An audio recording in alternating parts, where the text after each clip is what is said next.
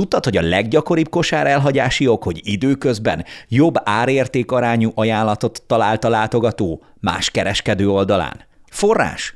elkerstat.hu E-Commerce Expo Podcast. Stratégia, marketing, logisztika, fulfillment és minden, ami a sikeres kereskedelmi vállalkozásodhoz kellhet. Szia! Nagy szeretettel köszöntelek, ez az e-commerce Expo Podcast. Mikos Ákos vagyok az Expo egyik házigazdája. Inspirálni szeretnénk téged ezzel a műsorral. Sikeres elkereskedelmi szereplőket mutatunk meg, és mutatunk be neked. Történetekkel, jó gyakorlatokkal és közvetlen beszélgetésekkel készülünk, hogy lásd, hogyan formálódik az elkereskedelem ma Magyarországon. Mielőtt rátérnénk a mai beszélgetésünkre, szeretnénk neked ajánlani egy nyári programot. Összefogott ugyanis az e-commerce expo, a HR Fest és az IT Fest, valamint az év irodája piknik, és szerveztek, vagyis hát, hogy szervezünk egy olyan eseményt, amely a tervek szerint egész nyára biztosan, de szerintünk akár még a következő e-commerce expoig is bőven adhat neked lelkesedést. Gyere el te is, minden bizonyal az év legnagyobb üzleti eseményére, ahol mind a négy szakmai fesztiválon egyben vehetsz részt. 2022. június 9-e Business Fest. Részleteket a businessfest.hu-n találsz. És most kezdődjön a mai epizódunk. Csupor Krisztián és Kácsor Attila az árukereső két vezetője lesz a vendégünk. A kérdező Kulcsár István Robert. Sziasztok! Kulcsár István Robert vagyok, az e-commerce expo-tól, Shoprentertől. A mai napon két beszélgető társam is van, rögtön nem egy, hanem kettő. Az árukeres részéről Csupor Krisztián és Kácsor Attila. Abban maradtunk, hogy mivel ketten vagytok, így egyszerűbb lesz, hogyha ti mutatkoztok be, hogy egyébként ki miért felelős a cégen belül. Ennek egy egészen egyszerű oka van, én nagy valószínűséggel úgy is elfelejtettem, illetve összekevertem volna, ami hát azért vagyok bőszintén, ugye így rögtön az elején egy ilyen podcastben nem lett volna túl szerencsés, úgyhogy srácok, a szó a tiétek. Szia Robi, köszönjük szépen. Attila, szerintem kezd te, ne, neked talán egyszerűbb. Sziasztok, oké, okay, akkor belekezdek én. Kácsor Attila vagyok, az erőkereső Marketplace Tribe-jának az egyik product managere. Az én csapatom a Merchant Acquisition csapat, ami elsősorban a marketplace-re csatlakozó partnerek segítésével foglalkozik. Mi tartjuk a kapcsolatot egyébként Shoprenterrel, Unasszal is, tehát hogy a partner kapcsolatokért vagyunk felelősek, és az ehhez kapcsolódó fejlesztésekért. Krisztián? Sziasztok, én Csupor Krisztián vagyok. Azért is mondtam, hogy kezdetelen az Attila, mert az én hivatalos titulusom az Marketplace Tribe Lead, és ez a Tribe ez egy kicsit ilyen, de nekem egy tök új fogalom volt, amikor az árukeresőhöz csatlakoztam, akkor hallottam először. Azóta tudom, hogy a Google és a Spotify is használja ezeket a, ezeket a Tribe besorolásokat, de a lényeg a lényeg, hogy én a Heureka Groupon belül a Marketplace termékén vagyok felelős, és ez lehet, hogy kicsit sokaknak újdonság, hogy egy árösszehasonlító portálon marketplace-ről beszélünk, de ugye pont ezért vagyunk ma itt, úgyhogy majd a beszélgetés során kicsit jobban belemegyünk, és akkor elmondom, hogy pontosan mi mit is csinálunk, illetve hogy nézünk ki. Definiáljuk ezt a dolgot. Ugye itt a, a beszélgetés megelőzően ti ketten egymással én egy icipicit hallgatóztam be valami őszintén, ugye pont erről beszéltetek, hogy kellene, nem kellene, hogyan kellene definiálni ugye ezt a marketplace-t. Szerintem egy kicsit érdemes róla beszélni, hiszen talán én azt látom, hogy a saját piacunkon sem minden kereskedő számára egyértelmű, hogy mi is maga az árukereső, ehhez képest mi is mondjuk egy általánosabb marketplace, eleve mik ezek a marketplace-ek, mire jók és miért használják a kereskedők. Ez tök akkor elkezdem. Posztam magammal nyilván pár adatot, pár számot, és ezt nem itt akartam bedobni, de akkor próbáljuk meg talán ezzel felvezetni, hogy ugye mi alapvetően, mint a Heureka Group, és Magyarországon az árukereső, mi jelen pillanatban egy árösszehasonlító portál vagyunk. És ez ugye látszik a kutatásainkból is, most már, hogy mit is jelent ez, hogy árösszehasonlító portál vagyunk. Ezeket az adatokat elmondhatom, mert ezekben nincs nagy, nagy titok, tehát hogy nálunk a fő indok, hogy egy látogató, hívjuk most inkább látogatónak a usereinket, tehát hogy egy látogató miért jön az árukereső oldalára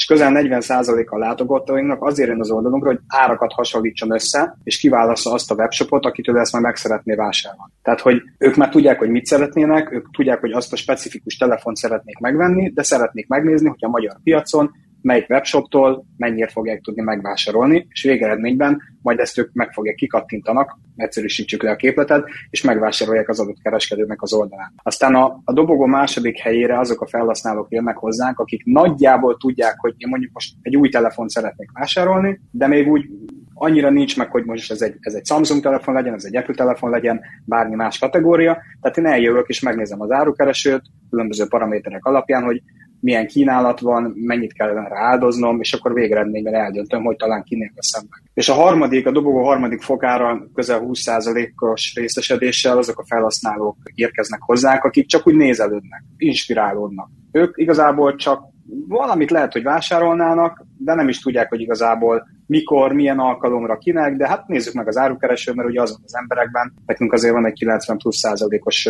márkaismertségünk, tehát ide jönnek és megnézik, hogy milyen termék kategóriában, milyen termékek a top termékek, úgymond, és így elkezdenek böngészgetni. Na és akkor ugye mi így épülünk fel, hogy ezeket a vásárlókat szolgáljuk ki. A Google-nak van egy ilyen, mindig össze kell, most gondolkodnom kell, ez a See, Think, Do, Care, ez az STDC workflow, ez ugye ez a teljes user journey, ha valaki inspirálódna, elkezd nézelődni, hogy ez a see face, és egészen addig, hogy elkezd gondolkodni, ez a think, hogy, hogy na most akkor mit is vegyek pontosan, eldöntöm, és van a, a do meg a care, az a vásárlási folyamat, meg minden, ami a vásárlás után történik. És akkor mi is gondoltunk egyet, hogy igazából itt vannak nálunk ezek a potenciális vásárlók. Ugyan mi jelen pillanatban egy árösszehasonlító oldal vagyunk, de egyébként sokan nem tudják, hogy 2016 óta van az árukereső már ez a Marketplace program, akkor kosárgomnak hívtuk még. Tehát gondoltunk egyet mi is, hogy miért ne próbálnánk ezt ki. Ugye ennek leginkább két oka volt, hogy, a, hogy az összes nagy online kereskedő, akár egy MAL, akár egy EMAG, teljesen mindegy, vagy egy nagy multi, mint, mint az Amazon, ők is ezt a, ezt a third party modellt követik, hiszen neked, mint marketplace-nek, egy retailerként nem kell készleten tartanod több ezer, több tízezer terméket. Ez, ez egy win-win-win setup, tehát ezen mindenki nyer, hogyha te beengedsz a platformodra, a marketplace-edre külső partnereket, akik a saját árukészletüket kvázi belistázzák hozzád, te értékesíted, nyilván ők fizetnek jutalékot, a felhasználó pedig jó jár, hiszen egy helyen megkap mindent. És akkor ugye visszakanyarodva az eredeti gondolathoz, ha nálunk is itt van ez a potenciál, és itt vannak a felhasználók, akkor miért ne próbálnánk úgymond kiszolgálni őket már az oldalunkon, és akkor elkezdtek a kollégáim tényleg 2016 magasságában foglalkozni ezzel a gondolattal, de akkor ez még nem kapott akkora kiemelt helyet, akkor a hangsúlyt, mint manapság, hiszen és akkor ami még adott egy löketet az árukereső és a Heureka Group történetében ennek a marketplace-nek, az a Google volt. Ugye a Google-ron nagyon sok mindent lehet olvasni, én nem vagyok se jogász, se pénzügyi szakember, de azt azért nagyjából mindenki tudja, hogy a Google és, a, és az Amazon is, meg a Facebook is azért a, az uniós bíróságokon meg megjelennek, és ugye épp most is az uniónak van azt hiszem ez a Digital Market Act nevezetű, nem is az uniónak, hanem a, a bizottságnak ez a direktívája, vagy ez az irányzata, de a lényeg a lényeg, hogy megpróbálják ők is kicsit regulázni, kicsit szabályozni ezt az egész Google történetet. Ugye a Google kapott már egy, egy nagyobb bírságot, amikor a CSS szolgáltatásokat megpróbálták kihasználni, aztán hogy ezt úgy játszották ki, hogy megnyitották ezt a CSS platformot a külső kereskedők felé, és ez egy zseniális húzás volt, akármilyen mindegy, nem minősítem. És ezáltal, hogyha mi az árukeresőn, a Heureka Groupon biztosítjuk ezt a marketplace szolgáltatást, ezáltal lényegében mi is be tudunk lépni ebbe a, a comparison shopping service-be, amellett, hogy egy új lábat teremtünk a mi revenue channelünkben, tehát hogy nekünk az a kimondott célunk egyébként, ezt nem mondtam el az előbb, hogy mi 2025-re közép-kelet-európai régió egyik legnagyobb cross-border marketplace szeretnénk válni. Ez nem azt jelenti, hogy leépítjük itt az árösszehasonlító funkciókat, még véletlenül sem, kiegészítjük ezzel a marketplace lába, hiszen hiszünk abban, hogy ez a kettő egymás mellett tökéletesen tud működni. És ezen dolgozunk most, és én most szerintem nagyon-nagyon bele is mentem, lehet, hogy túlságosan részletesen is. Igen, figyelj, majd, majd megvágjuk azt, amit mondtál, és, és beszúrok közé kérdéseket. Jó, jó, jó. Egyébként, jó. egyébként okay. csak, csak vicceltem, ezt csak arra, arra felmondom, hogy, hogy annyira jól elmondtad, hogy egy csomó helyen, amikor lett volna egy kérdésem, akkor te azokat már tök ügyesen előre leütötted és megválaszoltad, azért látszik, hogy talán nem először kérdeznek erről. Az egyik dolog egyébként, ami nagyon meglepett, csak ott, ott tényleg nem volt szívem közbeszólni, az a 20%-os arány, azok aránya, akik csak úgymond csak néz nézelődni mennek fel. Ez számomra egyébként meglepően magasnak tűnik. Az első két csoport az, az abszolút valid és abszolút releváns, tehát hogy én is erre szoktam használni alapból a felületeteket. Ez a harmadik dolog, hogy ők 20%-nyian vannak, ez, ez, ez számomra egészen elképesztően magas, akik csak így felmennek nézelődni. Viszont ami még itt izgalmas volt, az a leges legutolsó gondolatod, hogy szeretnétek ugye közép-kelet-európa legmeghatározóbb. Hogy néz ki egyébként jelen pillanatban ez a közép-kelet-európai marketplace piac? Azért, azért vannak itt konkurensek már most is. Vannak, vannak. Attila, nem bánod, erről még beszélek én, és akkor utána, amikor belemegyünk a részleteibe, akkor... akkor Persze, nyugodtan, bocsánat, én egy dolgot tennék hozzá, szerintem azt fontos megemlíteni, legalábbis más beszélgetések során előjött, hogy akkor most akkor pontosan mi is az a marketplace, vagy a piac tér, hogy, hogy mit nevezünk valójában annak, mert ennek sokféle definíciója lehet. Ugye két oldali online platform, az egyik oldalon ott van a vevő, a másik oldalon pedig ott van az eladó, és a marketplace maga a piac tér az, aki összeköti ezt a két oldalt, tehát gyakorlatilag behívja, felveszi a kapcsolatot az eladókkal, a partnerekkel, belistázza a termékeket egy központi gyűjtőoldalra, amin a vevő utána böngészhet, kereshet, és kiválaszthatja számára a legmegfelelőbb terméket. Tehát gyakorlatilag egy termékgyűjtemény, de maga az eladó, az ugye nem a marketplace, nem a piactér, hanem az eladónak a termékeinek a listáját jelenítjük meg. Annyiban több, mint egy árösszehasonlító oldal, mint mondjuk, a, mint mondjuk a korábbi felületetek, hogy az árösszehasonlító oldal ugye kiközvetítette a látogatókat, ilyen formában ugye a webáruháznak egy, egy marketing csatornát biztosít, nem is akármilyen. Ellenben ugye egy marketplace felületen ott azon a csatornán keresztül történik meg ugye a vásárlás, és utána majd ennek a kiszolgálása az viszont már ugye a kereskedőnek a feladata. Igen, csak bocs, ez nem fehér vagy fekete, és erről rengeteget lehet és kell is beszélnünk, mert az, hogy ez a marketplace hogyan ez a marketplace modell hogyan valósul meg, azt azért rengetegféleképpen lehet csinálni, és mi nagyon sokat foglalkozunk kutatásokkal, mert mi nem megoldásokkal szeretnék jönni rögtön, hanem problémákra szeretnénk megoldásokat találni. Ezt mindig el szoktam mondani, ez nagyon fontos. És például van egy ilyen, mi ezt úgy hívjuk, hogy B2B proposition, tehát hogy mi hogyan szeretnénk, nem az, hogy ma hogyan prezentáljuk a marketplace szolgáltatásunkat, hanem hogyan szeretnénk ezt kiépíteni step by step, 2025-re, és mi egy ilyen brand-friendly marketplace szeretnénk lenni. És akkor most kicsit előre szaladok, bocsánat, de, de szerintem fontos itt ezen a ponton megemlíteni, hogy, hogy mi, mi nem vagyunk versenytársai a, a, a partnereinknek, tehát hogy nem vagyunk retailerek, nekünk nincs saját árukészletünk, mi nem értékesít, mi egy marketplace platform szeretnék lenni, amellett, hogy árösszesült oldal is vagyunk, és nálunk, hogyha ha egy adott partner belistázza a termékeit, akkor mi őt támogatjuk már olyan szinten, hogy kiemeljük a márkáját. Az egész vásárlási folyamaton, hogyha megnézi valaki ma az árukereső marketplace szolgáltatását, akkor ott van a kereskedőnek a logója. Tehát mi ezt büszkén kitesszük, hogy igen, mi együttműködünk a partnerrel, és együtt próbáljuk kiszolgálni a felhasználókat úgy, hogy az neki jó legyen. Mind az oldalon, mind a vásárlás utáni szakaszokban. Csak most mondok egy példát, van egy garancia programunk, ami nyilván a kereskedő és köztünk köttetett deal, ami különböző biztosítékokat ad a felhasználókra olyan esetekben, amikor a vásárlás akár során, akár után bekövetkeznek olyan nem várt vagy nem kívánatos események, amik mondjuk a felhasználói élményt rontják. Tehát, hogy teszem azt, nem azt a terméket kapja meg, sérült terméket kap meg, nem válaszol neki adott esetben egy partner. Ez a garancia program, ez mind biztosíték arra, hogyha itt az árukereső marketplace vásárol valaki, akkor, akkor ezekre hivatkozva igenis segítséget fog kapni, és nem váratól nem lesznek fennakadások. De ez a brand friendly marketplace azt is jelenti, hogy, hogy mi szeretnénk, hogyha ez a marketplace-hez való csatlakozás olyan értelemben lenne friendly, hogy, hogy nem egy ilyen egy ilyen nyögvenyelős, ilyen hosszadalmas IT folyamat lenne, ahol mindenféle integrációkat meg kell csinálni, és most még nem tartunk ott, ezt is Kerek Perec tök őszintén mondjuk el, hogy mi ezen dolgozunk még, hogy egyszerűsítsük ezeket a folyamatainkat, tehát hogy tényleg a stratégiák. Célokra ez... szükség van mindig, tehát hogy, hogy, hogy nem lehet valami olyan, hogy kitaláljátok és azonnal, azonnal kész van, úgyhogy ez teljesen normális persze. Igen, csak ugye a célokról is az ember annyira bele tudja élni magát, és tudja, hogy még nincs ott. Mi ezt úgy fogalmaztuk meg ezt a konkrét célt, hogy legyen egy zöld gombja a kereskedő, kereskedőnek, azt nyomja meg azt a zöld gombot, és akkor onnantól kezdve be vannak listázva a termékek, és ő neki csak számolni kell a kest, hogy, hogy hogyan ömlik be a pénz. Tehát nyilván ez egy ilyen nagyon egyszerű, meg utopisztikus gondolat, de szeretnénk oda eljutni. Emellett mi több transzparensen kezeljük a jutalékunkat, tehát hogyha náluk valaki följön az árukeresőre, megtalálhat, hogy milyen jutalékokkal értékesítünk, és ezek transzparensen a legalacsonyabb jutalékok a piacon. Tehát, hogy ebben most én nem mennék bele, ha valakit érdekel az oldalunkon, úgyis megtalálja a részleteket. Ezt most csak az Attila fontos észrevételére kiegészítve szerettem volna még elmondani, hogy ez a marketplace, igen, ez, ez van, de hogy adott akár retailerek, akár más elkereskedelmi szereplők hogyan tálalják ezt a marketplace, mi a proposition, az egy fontos dolog szerintem, és, és akkor itt rákanyarodnék, hogyha nem bánod erre a, a piaci körkép, mert itt is óriási különbségek vannak az egyes piaci szereplők között. Tehát ugye nyilván most a régióról beszélünk, itt mindenki ismeri a, az emagot, mindenki ismeri az alzát, igaz az alza itthon Magyarországon ezzel a piac térfunkcióval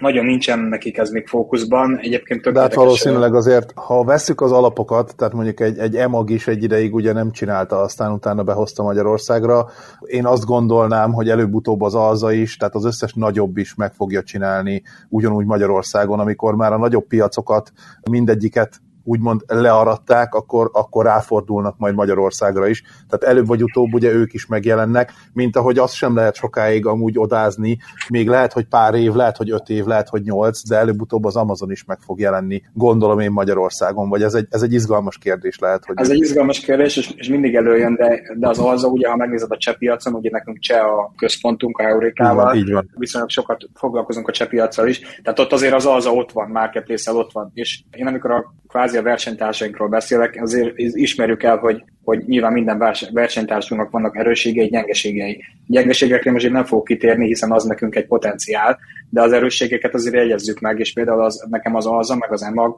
egy iszonyatosan innovatív cég. Én egyébként dolgoztam abszolút, a abszolút így van. félig meddig EMAG sapkában, de ez most egy hosszú történet lenne, amikor ők bejöttek Magyarországra, akkor ugyanaz a cégcsoporthoz tartozó terméknél dolgoztam a Vateránál, de mindegy, szóval én láttam az elejétől, hogy ezt hogy építették fel, és, és ügyesen csinálták, ezt el kell ismerni, és ahol ma vannak, az is egy tök jó pozíció, nekünk ez egy tök nagy kihívás, hogy na, akkor érjük utol őket, és ez nekünk azért ad egy löketet. Aztán, hogyha kicsit kilépünk országhatáron kívül, akkor itt van ugye az Allegro, a MAL felvásárlással, nem tudom, hogy akik hallgatnak minket, valószínűleg képben vannak az elkereskedelmi piacon, ugye az Allegro felvásárolta a MAL csoportot, akik egyébként az is egy érdekesség, hogy a MAL ugyanaz a befektetői csoporthoz tartozott tavaly év végéig, mint mi a Heuréka Gruppal tartozunk most, jelen pillanatban, és ugye most jóvá hagyták, egy, egy pár hete olvastam egy cikket, hogy most a, nem tudom, hogy ezt a kinti GV-et hogy hívják, teljesen mindegy, jóvá hagyták ezt a tranzakciót, és most ők is építik ezt a stratégiát, hogy, a, hogy az Allegro meg a MAL egymás mellett, egymás kiegészítve hogyan fognak tudni működni, és én egyébként az Allegro-nak is dolgoztam,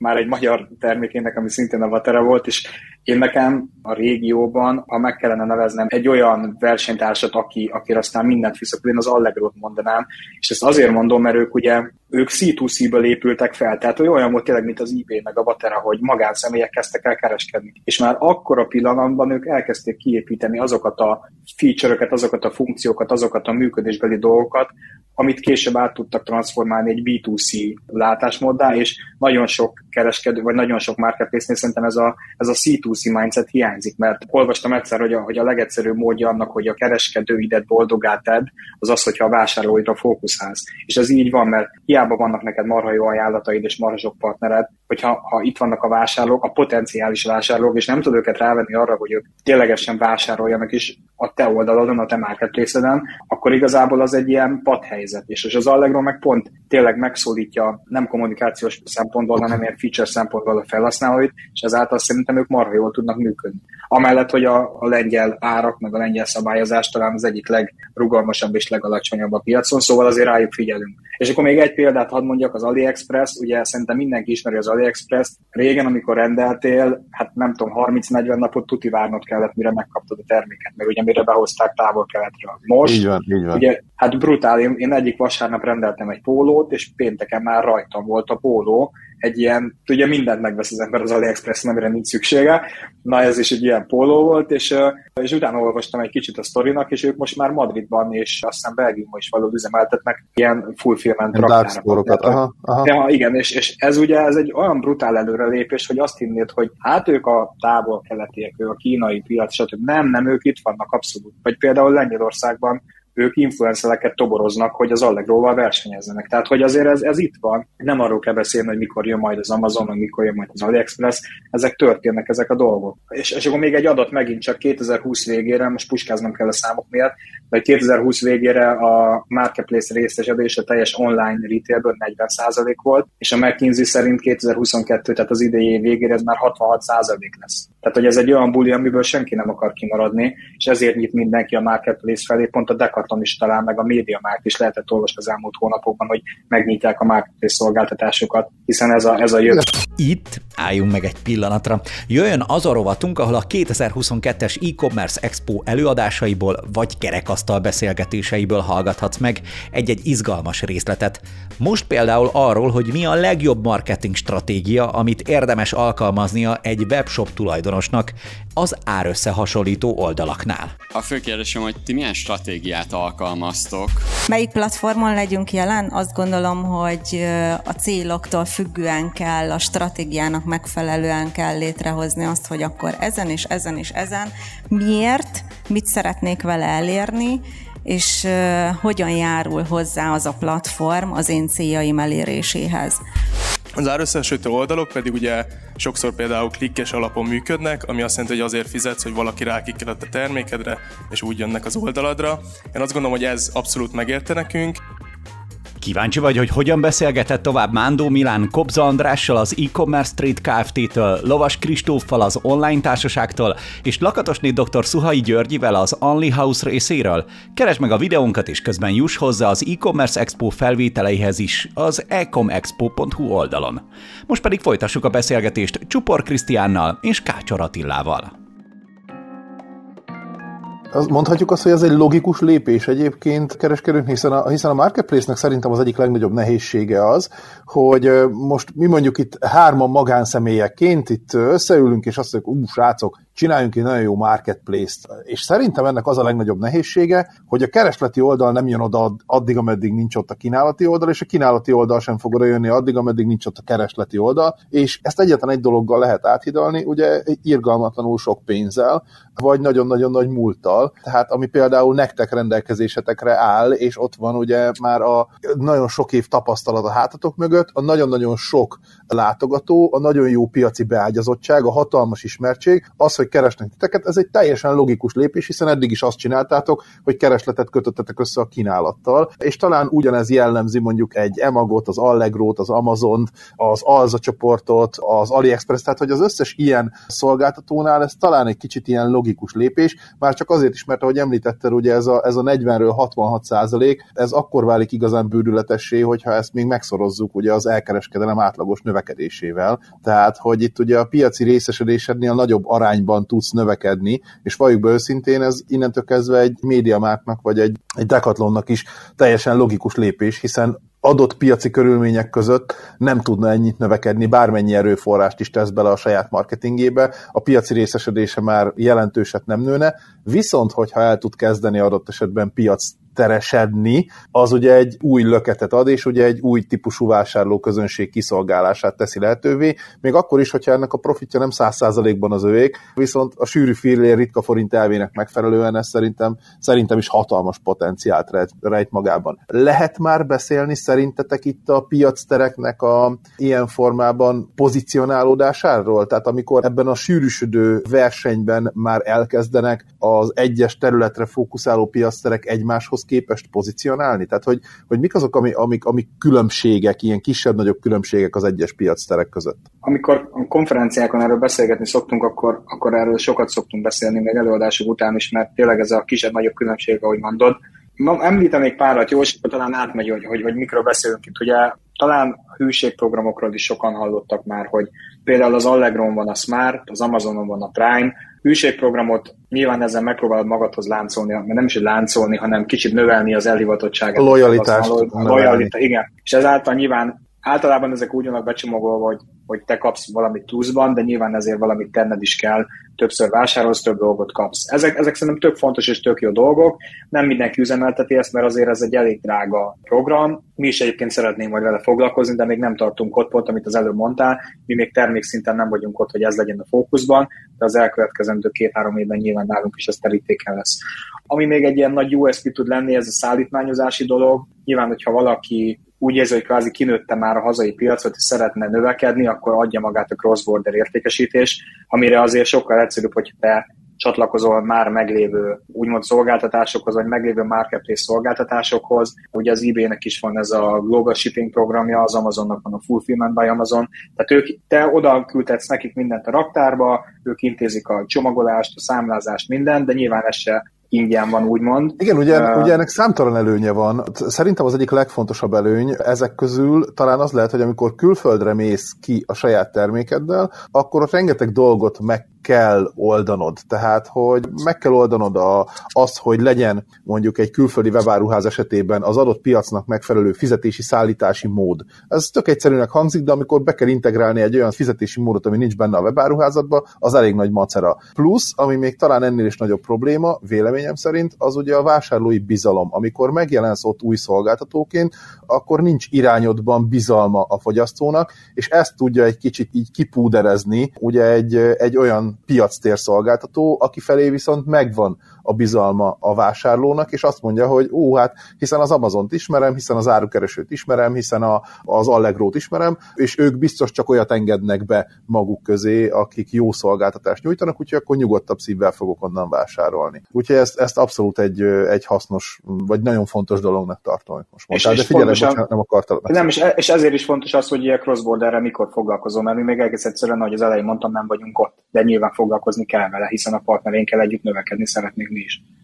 Aztán talán még egy, egy, egy ilyen fontosabb dolog ez a, ez a különböző payment szolgáltatások, amiket már érintettél, és nem csak abból a szempontból, hogy, hogy megfelelje a helyi. Ugye a unión belül azért ez már szofisztikáltabb egy picit, de például pont nálunk mi Szerbiában és, és Boszniában is jelen vagyunk, piactérrel ugyan még nem, de szeretnénk arra is terjeszkedni, és ugye már, ott már unión kívül vagy, ott azért már jobban rá kell nézni, hogy akkor te pontosan milyen szolgáltatásokat biztosítasz. Vám, áfaszabályok, mind, minden, minden történő megfelelés, helyi címkézés, mi az, amit elvárnak, mi az, amit nem várnak el, stb. stb. Igen, ez, ez, ez Igen, ez egy szép kihívás lesz, de a paymentre visszakanyarodva, ami miatt ezt bedobtam, hogy, hogy ugye kártyás fizetés.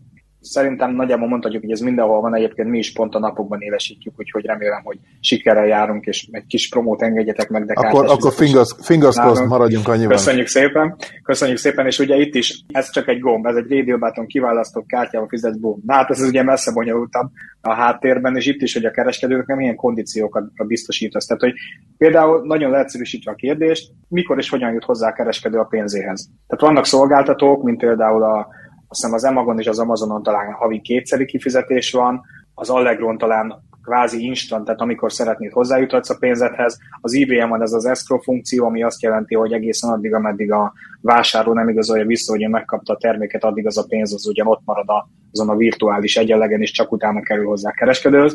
Tehát, hogy ezt csak azért mondom, hogy megint kisebb-nagyobb különbségek, hogy nyilván kártyás fizetés legtöbb helyen van, de hogy ilyen, ilyen kondíciókkal. És ez egy ilyen baromi hosszú lista egyébként, és ezért mondom, hogy sokat szoktunk róla beszélni, hogy, hogy erre az kereskedőként én mindenkinek felhívnám a figyelmet, hogy erre figyeljenek oda, ez tipikusan ezek az apróbetűs részek, hogy azért nézzenek utána, és nézzék meg a kondíciókat, most nem csak a fizetésre utalok, hanem úgy általában mindenre, hogy az a, az a marketplace az, az mit nyújt neki. Keressék fel az ottani kapcsolatfelvételű lapon adott esetben a kollégákat, foglaljanak időpontot, beszélgessenek ahol hasonlítsák össze az árazást, mindent, és akkor, akkor össze fog állni a két. És ugye nagyon, izgalmas, a... nagyon izgalmas volt, amit mondtál, ugye ez, hogy, hogy a kereskedő mikor itt hozzá a pénzéhez. Ezt én egy iszonyatosan durva kérdőjelnek, vagy ilyen, ilyen izgalmas pontnak tartom a marketplace oldalon, tehát a ti oldalatokon, hiszen ugye ez egy áthidalandó probléma, mert hogyha a kereskedő bármilyen okból kifolyólag akár jó, akár rossz hiszeműen, de valahogy mégiscsak cserben hagyja a fogyasztóját, az pontosan a, itt a brand miatt ugye magára a piac térre vet rossz fényt. Innentől kezdve ugye meg kell azt oldani, hogy a kereskedő minél hamarabb a pénzéhez jusson, hiszen neki ugye ez az egyik legfontosabb érdeke, hogyha vesznek tőle egy másfél milliós tévét, most mondta egy példát, akkor azért ne az legyen, hogy már majd két hét múlva, most nem vették át, éppen a postán van még benne, de majd, de majd jövő héten lehet, hogy megérkezik, a, hazajön a nyaralásból az ügyfél és átveszi a tévét. A másik oldalról pedig adott esetben egy, egy póróját fogyasztó is a pénzéhez tudjon jutni, tehát ugye itt, itt olyan biztosítékrendszert kell kidolgozni, a háttérben, ami egyrészt védi a kereskedőt, tehát hogy ő tényleg azonnal a pénzéhez tudjon jutni, másrészt védi a fogyasztót is, hogy egy bármilyen károkozás esetén ő is visszakaphassa a pénzét. Ez egyáltalán nem egy egyszerű helyzet, úgyhogy azt mondhatnám, hogy ebben a dologban egyáltalán nem irigyellek titeket, ez nem egy, ez nem egy könnyű kérdéskör. És erre, erre a célra hoztuk létre egyébként a garancia programunkat, ami egy 1.0-ás verzió, és nyilván tanulunk a visszajelzésekből mi is, mert hogy te is mondod, nem egyszerű, kapjuk a felhasználóinktól, a vásárlóinktól is a visszajelzést, a partnereinktől is, és ezek alapján az gyúrjuk, és próbálunk egy, egy jobb terméket, egy jobb szolgáltatást létrehozni. Viszont amit az előbb mondani akartam, és ezzel szerintem átadnám az Attilának a szót, hogy beszéltünk arról, hogy piactereknek milyen növekedési potenciáljuk van, csak ugye nálunk az az érdekes, meg az a kihívás ebben az egészben, hogy ugye mi egy árösszehasonlító oldal vagyunk, PPC alapon működünk, és emellett húzzuk fel ezt a piactér szolgáltatásunkat. És az Attila a csapatával dolgozott egy, ezt úgy hívtuk, hogy Ettukát projekt, ami szerintem egy tök érdekes, és Attila megkérnélek, hogy egy pár mondatban mutasd már be ezt létszik meg, hogy mi volt benne a challenge, mert szerintem ez is egy olyan téma, amiről, amiről szívesen hallgatnának a többiek. Itt az alapprobléma az volt, hogy hogyan lehet a, az árösszehasonlító oldalságot, ha mondhatjuk így, kitágítani, tehát hogy, hogy az árukeresőről ne csak az üssön szél az embereknek, hogy itt a, a webshopok ajánlatait össze lehet hasonlítani, és kiválasztani a legjobb ajánlatot,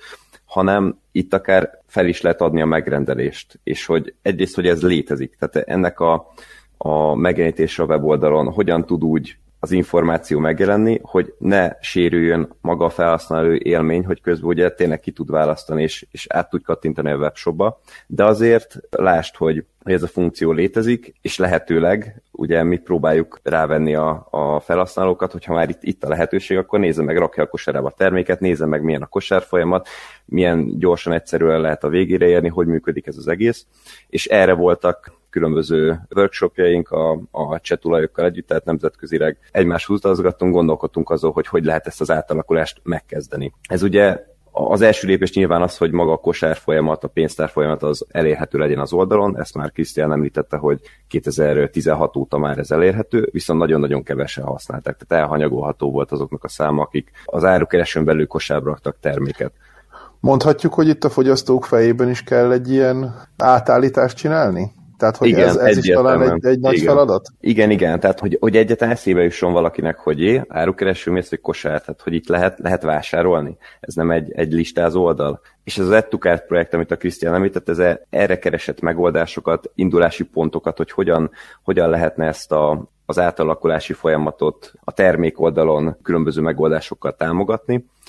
És igazából ez csak az egyik része a történetnek, tehát nyilván akkor fog valaki kosárba rakni terméket, hogyha a kosárba rakható termékek száma az megfelelően nagy, és nem is az termékszám, az csak az egyik dolog, de a másik az ár. Tehát, hogyha mondjuk van 20 webshopnak ajánlata egy termékoldalon, de azok közül csak mondjuk egy vagy kettő lépett a marketplace nyilván ott az árak között nagy lesz a szórás, lehet, hogy ez pont egy drága ajánlat lesz. Tehát attól függetlenül, hogy mondjuk érdekelni a garancia program, érdekelni az árukeresőn belül a vásárlót, hogyha az ajánlat nem megfelelő, túl drága, nyilván nem fogja megtenni. Tehát, hogy attól, hogy mondjuk mi ezt a, a fejben az átállást, az információ átadást megkezdjük, hogy azért nálunk is lehet vásárolni, nagyon nagy hangsúlyt kell fektetni arra, hogy, hogy a partnere, hogy minél több partner Kereskedő oldal edukációjára, tehát hogy, hogy ők, is, ők is tudják azt, hogy van lehetőség, és tudják azt, hogy ez számukra ugye egy jó alternatíva, tehát ugye nem elég az annyit mondani, hogy figyeljetek itt a lehetőség, hogy innentől nálunk is meg lehet vásárolni, és hogyha nálunk megveszik veszik, akkor ennyi vagy annyi jutalék kerül rá, és akkor azt mondja a kereskedő, hogy hó, hát eddig fizettem 80 forintot egy kattintásért, osztok, szorzok, hát én így hiszen jobban járnék, hogyha átjönne hozzám, és majd itt. Ezt a fejekben el kell tudni engedni. Egy kicsit ugye itt a kontroll, meg egy csomó-csomó dolog szerintem kereskedő oldalról közbeszól, amit, amit nem szívesen adunk ki a kezünkből, és mondjuk azt, hogy, hogy egy másik felületen keresztül vásároljanak, és én majd, én majd utána becsomagolom, és, és hiszen megkapom a jutalékomat, és minden rendben lesz. Tehát, hogy ez egy bitang nagy feladat. Így, amikor elkezdtük ezt a beszélgetést, be kell, hogy valljam nektek őszintén, hogy nem is gondoltam, hogy ez ilyen sokrétű, és hogy ennyire, ennyire sok mindent kell ebben csinálni.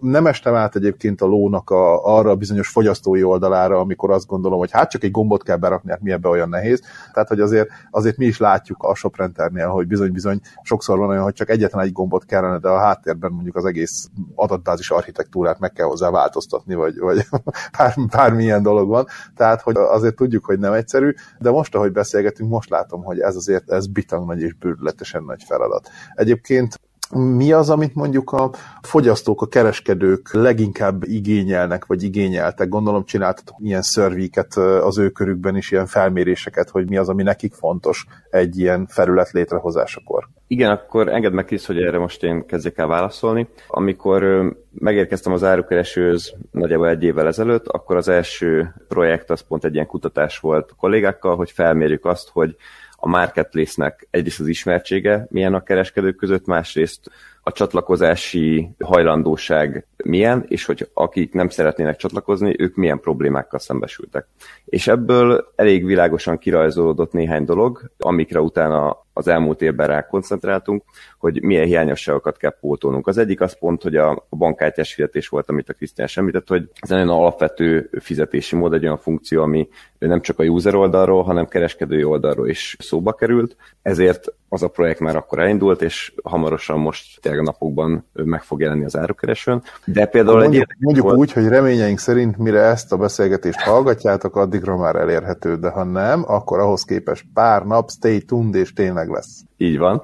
A másik érdekes témakör ez az automatizáció volt. Ugye jelenleg nálunk a partnerek XML vagy CSV fájjal tudnak feltölteni adatokat, termékadatokat, árakat, raktár infokat is akár, viszont ez a, a fájl frissítés, ez limitált. Hogyha valaki nálunk mondjuk prémium csomagban, akkor napi hétszer tud befrissülni az adott fájról az adatlista, de ugye elképzelhető olyan, hogy, hogy ennél sokkal gyorsabban változnak akár az árak, akár, akár mondjuk a készletek is, és erre valamilyen megoldást szerettek volna, hogy ez gyakorlatilag azonnal, amikor elfogy a webshopban a termék, akkor az az árakeresőn belül is jelenje meg. És ezzel kapcsolatban készítettünk API végpontokat, tehát olyan adatkommunikációs végpontot, amire ha rácsatlakozik az adott partner, át tudja küldeni a kosárba a pillanatában az aktuális árat, készletet, fizetési szállítási módokat, azoknak az árát, és ezzel gyakorlatilag le tudja csökkenteni a, a problémás rendeléseknek a számát, ne kelljen utólag e-mailt írni a vásárlónak, hogy jaj, elnézést, ez már elfogyott, vagy már nem azon az áron van. Tehát, hogy gyakorlatilag az ilyen vásárlói problémáknak az automatizálása való kezelése volt az egyik nagy csoport, amit azonosítottunk, hogy ezen szeretnénk segíteni. Igen, hiszen ugye ez azért okozhat problémát, mert hogyha egy kereskedőnél mondjuk van egy termékből összesen kettő darab, mint naponta hétszer frissül az az adott termék, amit eddig, ugye eddig ezzel nem volt probléma, hiszen valljuk be őszintén, hogyha átkattintott a, az árukeresőről a kereskedő oldalára, és kiderült, hogy már nincs készleten az az adott termék, hát elfogyott, bum, igazából ez nem olyan nagy gond. Akkor viszont, amikor a ti felületeteken bankkártyával kifizeti az adott terméket, és kiderül, hogy az a termék, amiből kettő volt, az valaki két órával korábban mind a kettőt megvásárolta, és ezt Kínából kell berendelni, és három hónap múlva jön meg a következő, ez már ugye egy kifejezetten fájdalmas pain point tud lenni, és rengeteg feladatot ró ugye mind rátok, mind a kereskedőre, hiszen sztornózni kell a számlát, vissza kell utalni a pénzt, elnézést kell kérni sűrűn, ugye rendbe kell rakni a fogyasztó felé ugye az úgymond sérült renomét, tehát hogy ezzel azért sokkal több feladat van, és egyszerűbb, hogyha az ember ezt ugye már, már csírájában elfolytja, és valamilyen automatizmussal ezt, ezt megcsinálja, még akkor is, hogyha ez mind a ti oldalatokon, mind egyébként, ahogy hallom, vagy ahogy így, ahogy így gondolkodok rajta, mind a kereskedő oldalán, azért ennek lesz a háttérben némi szerverköltsége, hogy ez, ez hiba nélkül flottul működjön, de hát azért vannak a problémák, hogy megoldjuk őket, úgyhogy ez izgalmasan hangzik. Igen, és hát ugye nem csak szerverköltségről, hanem, hanem fejlesztési erőforrásról is kell beszélni, ami manapság az egyik legszűkösebb keresmet, keresztmetszet szerintem akár a partnereknél, akár bármilyen IT cégnél. Tehát ugye ezeket az automatikus adatkapcsolatokat ki kell egyszer építeni. Ez az, ami nehezen megy szerintem sok esetben, hogy szeretné a, a kereskedő azt, hogy legyen automatizáltan működjön minden, de onnantól kezdve, hogy neki fejlesztői munkaórát kell beleraknia, egyáltalán kell találnia egy csapatot, aki ezzel tud foglalkozni mielőbb, ez elég nehezen szokott menni, és igen. Tehát, hogy sok kört meg kell futni általában, hogy ez flottul működjön, de ide tartozik például akár a ShopRenter Reunasszal együttműködés, hogy ezeket az automatizált kapcsolódásokat szeretnénk a webshop motorok közösen is lefejleszteni, hogy aki mondjuk egy shoprenteres áruházként szeretne az árakereső marketplace-en megjelenni, ő minél kevesebb saját fejlesztésből, vagy, vagy minél kevesebb beállításból. Hát vagy ahogy Krisztián mondta, egy nagy zöld gombot megnyomva igazából tudjon is csatlakozni. Ugye pont ez Igen. a bérelhető platformoknak amúgy szerintem az egyik legnagyobb előnye, hogy a, a, a költségviselő az igazából soha nem egy ember, hanem 5-6-7 ezer ügyfél, aki a havi díjain keresztül finanszírozza azt, hogy egy ilyen funkció el tudjon készülni. Úgyhogy ez, ezt én is akartam mondani, csak nem akartam hazabeszélni, sokkal jobban hangzik így a teszárból, mint az enyémből. Úgyhogy, úgyhogy ezt, ezt köszönöm. De figyelek egyébként, hogy van-e, van-e még olyan, olyan terület, ahol egyébként a, a kereskedők így, így nagyon várják, vagy várták tőletek, a, vagy várni fogják a jövőben adott esetben ugye a támogatást, tehát hogy mik azok az igazán szűk keresztmetszetek. Igen, akkor még egyet mondanék, és azt átadom neked a szót, Krisztián, te is szeretnél mondani ilyen dolgot. Itt ez a csatlakozási feltétek volt a harmadik nagy csoport, ami úgymond egy problémakörként jelentkezett. Az igazság, hogy viszonylag szigorúak jelenleg az első marketplace-hez a csatlakozási feltételek. Ennek a legfőbb oka az, hogy szeretnénk egy olyan marketplace-t üzemeltetni, ahol csak megbízható, már velünk partneri viszonyt ápoló kereskedők kerüljenek be, tehát tudjuk, hogy ők az ő működésüknél. Nincsenek problémák, nem fognak elszaladni a vásárló pénzével, tehát egy biztosítékot szeretnénk kínálni, emiatt csatlakozási feltételeinkben is megmutatkozik, tehát legalább 60 napig már az árukeresőn belistázva kell lennie, és működnie kell, megbízható bolt programban részt kell venni, és megbízható bolt minősítést meg kell szereznie, tehát mind olyan dolgok, amik egy újonnan induló webshopnak nyilván nem lesznek adottak. Viszont ugye hosszú távon mi meg szeretnénk azt is, hogy minél többen csatlakozzanak, és akkor itt jön ez a kérdés, hogy, hogy mi az a határ, amit minőség és partner megbízhatóság szinten tartanunk kell, de ugyanakkor mégiscsak segíteni szeretnénk a friss partnereket is, hogy, hogy könnyebben be tudjanak hozzánk csatlakozni, és ez az, ahol még ez a projekt mondjuk az, hogy folyamatban van, az előző kettőre már, már mondjuk találtunk megoldást, itt pedig még dolgozunk azon, hogy, hogy valahogy kiegyenlítsük ezt a két oldalt, az egyszerű csatlakozás és a megbízhatóság megtartását.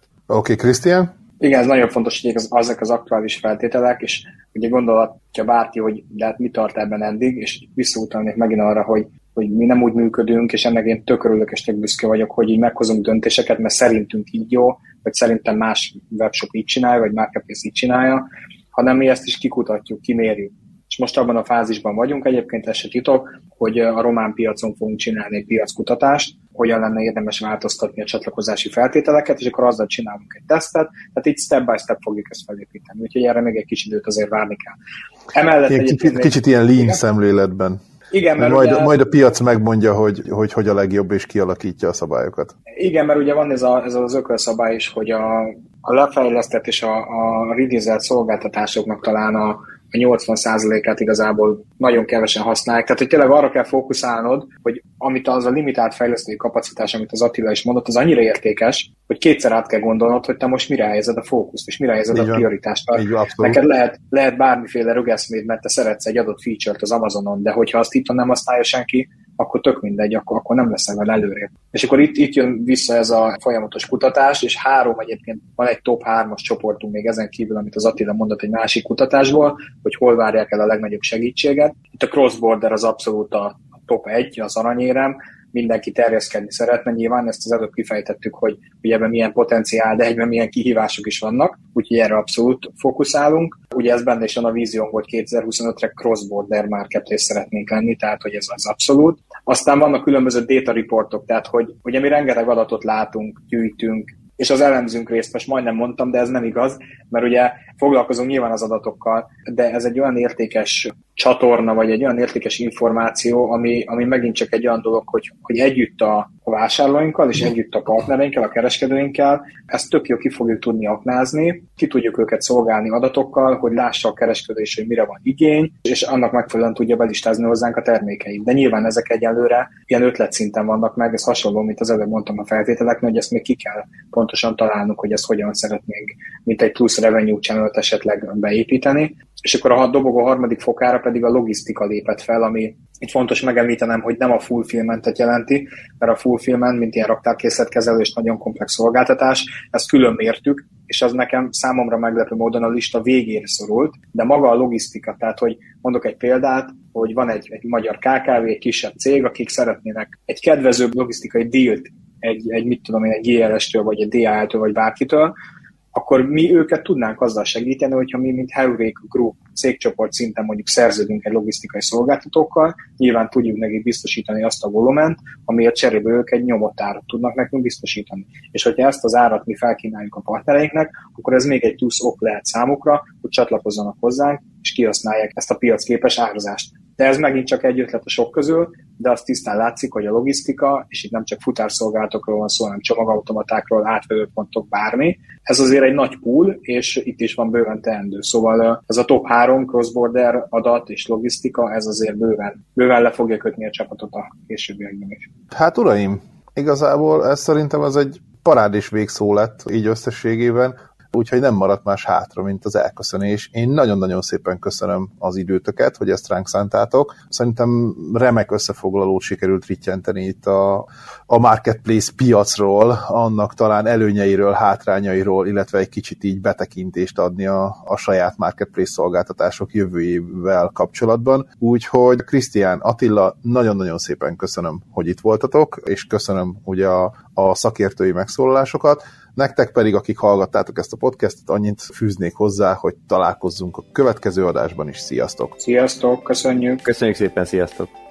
Csupor Krisztiánnak és Kácsor Attilának az árukereső két vezetőjének köszönjük a válaszokat és a lelkesedést, Kulcsár Robinak pedig a kérdéseket, neked pedig azt, hogy figyeltél erre a beszélgetésre. Keresd a további részeinket és sikertörténeteinket a podcastünkben, vagy tanulj a legfrissebb trendekről a 2022-es e-commerce expo előadásaiból, melyekhez az ecomexpo.hu oldalon juthatsz hozzá. Fejlődj velünk együtt a még sikeresebb e-commerce vállalkozásod felé haladva. Találkozzunk egy másik epizódban is. Addig is minden jót kívánunk!